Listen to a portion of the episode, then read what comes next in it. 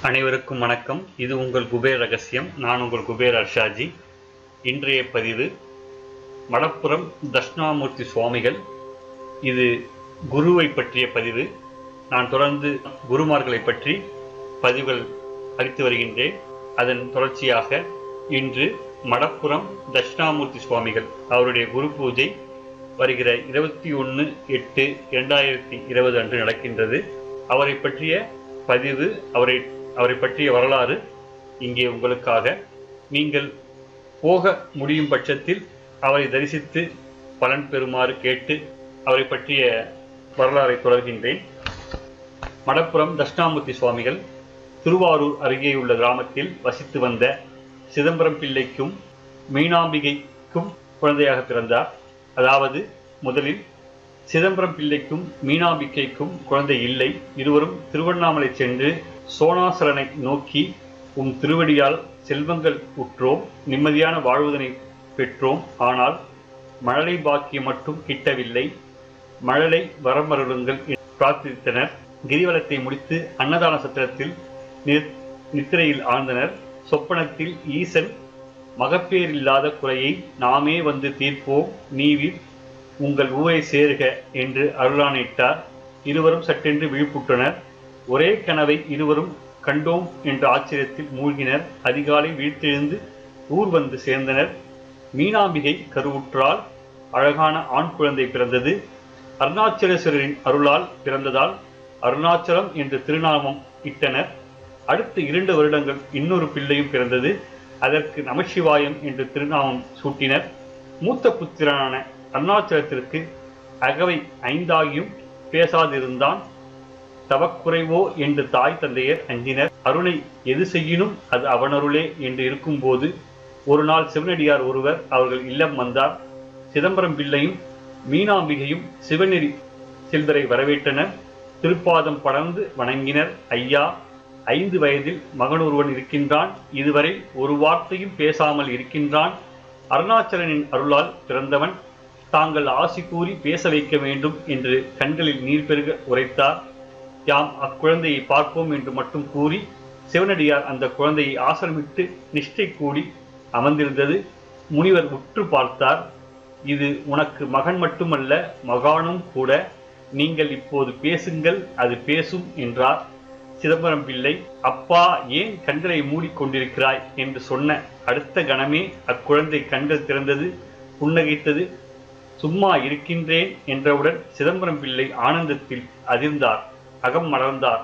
உடனே முனிவர் சும்மா இருக்கின்ற நீ யார்? என்று அந்த குழந்தை கேட்க சற்றும் தாமதிக்காமல் நீயே நான் நானே நீ என்று அக்குழந்தை கூறியவுடன் அந்த முனிவர் கை இரண்டையும் மேலே கூப்பி சத்தியம் சத்தியம் இது சத்திய வஸ்து சிவமே இங்கு உன் அகத்தில் இருக்கிறது என்று சொல்லி சற்று பின்னகர்ந்து சென்று தெரியாமல் மறைந்தார்.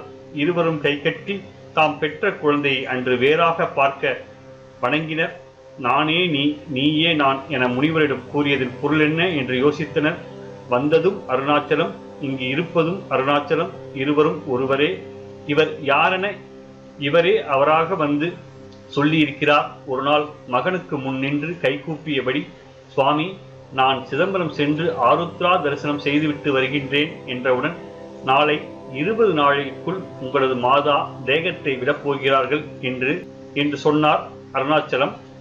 சுவாமி என் மாதா எந்த நோயுமின்றி மிக சௌக்கியமாக இருக்கின்றாளே என்று சொல்ல இது எப்படி என்று தயங்கபடி கேட்டார். குறையேறி விக்கல் ஏற்பட்டு தேகத்தை விடுவார்கள் என்று பதிலுரைத்தார். மறுநாளையே சிதம்பரம் பிள்ளை அவர்களது மாதா துஞ்சினார்கள். சிதம்பரம் பிள்ளை இளைய புத்திரனான நமச்சிவாயத்தை பள்ளியில் கொண்டு சேர்க்க வேண்டியதற்கான ஏற்பாடுகள் செய்து கொண்டிருந்தார். சுவாமிகள் தந்தையாரை நோக்கி எம்மை ஏன் சேர்க்கவில்லை? என்றார். தந்தையார் தயங்காது தாங்கள் சர்வத்தையும் அறிந்த சர்வங்கியர் அதனால் சேர்க்கவில்லை. பள்ளியில் சேர்க்க வேண்டுமாயின் உங்கள் அருளானைப்படி அதையும் செய்கிறேன் என்றார். சிதம்பரம் பிள்ளை தம் இரு புத்திரர்களையும் பள்ளியில் சேர்த்தார். சுவாமிகள் பெரும்பாலும் நிஷ்டையில் இருப்பார். ஒரு நாள் பாடசாலை ஆசிரியர் பாடம் சொல்லிக் கொண்டிருந்தார். அருணாச்சலம் ஐயா என்று வெளியிட்டார். என்னப்பா? என்று அவருடைய ஆசிரியர் கேட்க உங்கள் பிள்ளை திண்ணையில் இருந்து கீழே விழுந்து விட்டான். கையில் முறிவு கொண்டிருக்கிறது. உடனே சென்று வாருங்கள் என்றார். ஆசிரியர் அச்சத்தோடு ஓடினார். குழந்தையோடு குடும்பத்தார் எதிரே ஓடி வந்தனர். அனைவரும் மருத்துவரிடம் சென்றனர். மறுநாள் ஆசிரியர் வந்தார். சுவாமிகளின் முன்னர் அமன் மறுத்தார். கை கட்டியபடி நின்றிருந்தார். நீங்கள் உங்கள் இருக்கையில் அமர வேண்டும் என்று சுவாமிகள் கூறினாலும் அவர் கேட்க மறுத்தார். முக்காலம் உணர்ந்த சுவாமிகள் ஏன் பள்ளிக்கு வர வேண்டும்? நாங்கள் அல்லவா உங்கள் பாதம் பணிந்து நிற்க வேண்டும் என்று ஆசிரியர் கூறினார். அருணாச்சல சுவாமிகள் மூன்று மாதங்களே பாடசாலைக்கு சென்றார். அவர் சகோதரர் ஒரு வருடம் சென்ற பின்னர் நின்றுவிட்டார். இருவரின் இருவரும் தந்தையாரின் நித்திய பூஜையில் உடனிருந்து உதவினர். தந்தையிடம் கொண்ட சிறிய பிரச்சனையால் இரண்டாவது மகனான நமச்சிவாயம் யாரோடும் பேசாதிருந்தார். வீட்டை விட்டு சொல்லாமலேயே வெளியேறினார். பெற்றோர் பலவடங் பல இடங்களில் தேடி ஓய்ந்தனர். இறுதியில் அருணாச்சல சுவாமியிடம் கேட்டனர். நீங்கள் அழைத்தாலும் அவன் வரான். இப்போது காசியில் இருக்கின்றான்.